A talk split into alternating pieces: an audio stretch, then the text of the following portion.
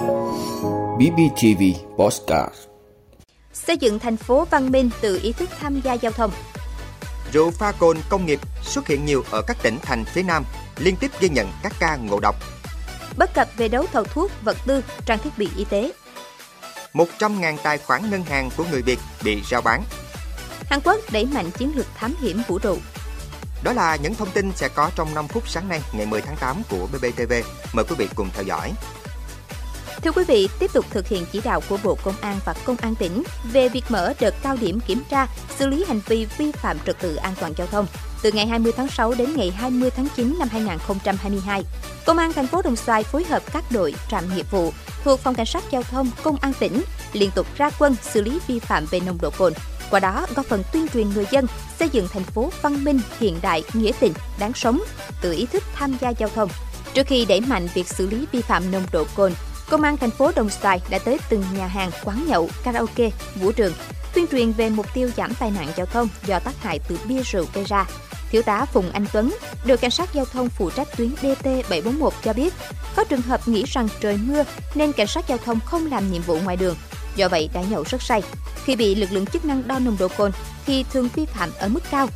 Dù vậy, thời gian gần đây, thông qua các phương tiện thông tin đại chúng, nhiều người đã nắm được chủ trương ngành chức năng của tỉnh, thành phố và các huyện thị xã xử lý rất các lỗi vi phạm nồng độ cồn, nên một số trường hợp nhậu xong thì gọi taxi trở về. Đây là sự chuyển biến tích cực trong nhận thức của người dân, giảm áp lực cho lực lượng chức năng và giảm tai nạn giao thông trên địa bàn. Những năm gần đây, tốc độ phát triển kinh tế, mức sống của người dân thành phố Đồng Xoài tăng cao. Nhiều gia đình đã sắm được ô tô, nên khi có việc thường tự lái xe đi, nguy cơ xảy ra tai nạn giao thông luôn tiềm ẩn khôn lường. Trong đó, nhiều trường hợp vi phạm ở mức cao. Do vậy, xử lý vi phạm nồng độ cồn là một trong những nội dung được Công an thành phố Đồng Xoài đặc biệt quan tâm. Thưa quý vị, trong thời gian gần đây tại thành phố Hồ Chí Minh liên tục ghi nhận các trường hợp ngộ độc methanol do uống rượu không rõ nguồn gốc. Đây không phải là lần đầu tiên các vụ ngộ độc rượu có chứa methanol xảy ra. Tuy nhiên, theo các chuyên gia, nếu như trước đây các vụ ngộ độc rượu methanol xảy ra tần suất nhiều ở các tỉnh thành phía Bắc, thì thời gian gần đây có hàng loạt vụ ngộ độc đã được ghi nhận tại các tỉnh thành phía Nam. Điểm chung của các nạn nhân là có chỉ số xét nghiệm methanol rất cao. Nếu chậm trễ vào bệnh viện cấp cứu thì khả năng tử vong rất cao. Các bác sĩ cho biết các trường hợp ngộ độc methanol sẽ để lại di chứng rất nặng nề. Các vụ ngộ độc rượu cho thấy chất methanol gây ra những hậu quả rất nghiêm trọng với nhiều người tử vong và nhiều người trong tình trạng nguy kịch. Methanol thường được gọi là cồn công nghiệp, có nhiều công dụng khác nhau như làm sơn, dung môi. Tuy nhiên chất này rất độc với cơ thể. Các chuyên gia cũng cảnh báo, ngộ độc methanol dù 10% cũng có thể gây tử vong hoặc để lại di chứng nặng nề, khó hồi phục ngay cả khi đã được cứu sống. Người dân cần chú ý cảnh giác trước các loại rượu không rõ nguồn gốc hoặc bày bán trôi nổi. Ngoài ra, các chuyên gia cũng cảnh báo người dân không nên trộn rượu với các loại nước giải khát, nước ngọt để uống vì sẽ khó có thể phát hiện những bất thường, dễ dẫn đến uống quá liều lượng. Quý vị, giá thuốc đấu thầu năm sau phải thấp hơn năm trước, một quy định được cho là phi lý trong bối cảnh chúng ta mong muốn đạt chuẩn quốc tế.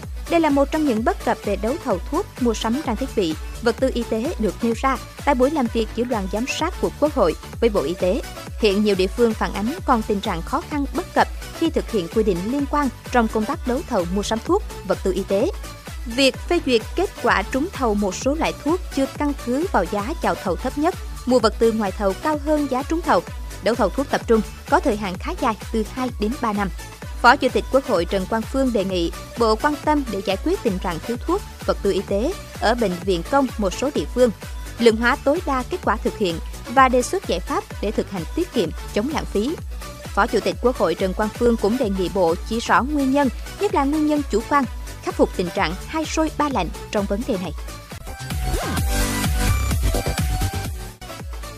Thưa quý vị, mới đây trên một diễn đàn quốc tế thông tin chi tiết của 100.000 tài khoản ngân hàng tại Việt Nam, bao gồm họ tên, ngày sinh, số dư tài khoản được rao bán với giá là 500 đô la Mỹ.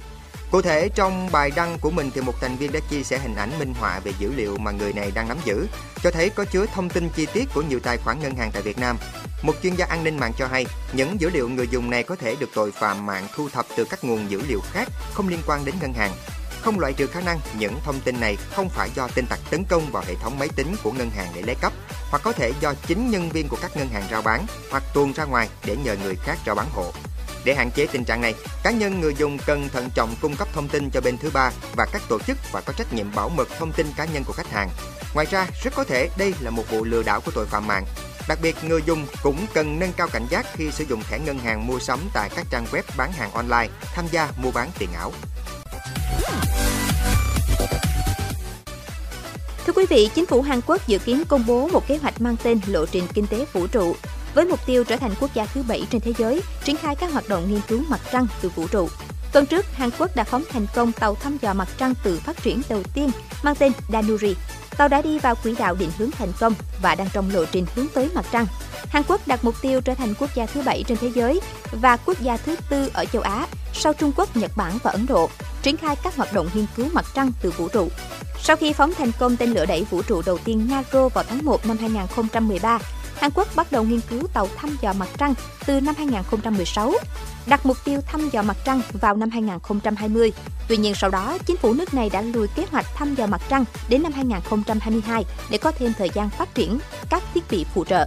Tháng 6 vừa qua, Hàn Quốc cũng đã phóng thành công tên lửa đẩy tự chế tạo mang tên Nuri nhằm hoàn thiện mục tiêu có đủ phương tiện để tự thực hiện các chương trình nghiên cứu, thám hiểm không gian. Quý vị đã luôn ủng hộ các chương trình của Đài Phát thanh truyền hình và báo Bình Phước. Nếu có nhu cầu đăng thông tin quảng cáo ra vặt, quý khách hàng vui lòng liên hệ phòng dịch vụ quảng cáo phát hành số điện thoại 02713 887065. BBTV, vì bạn, mỗi ngày.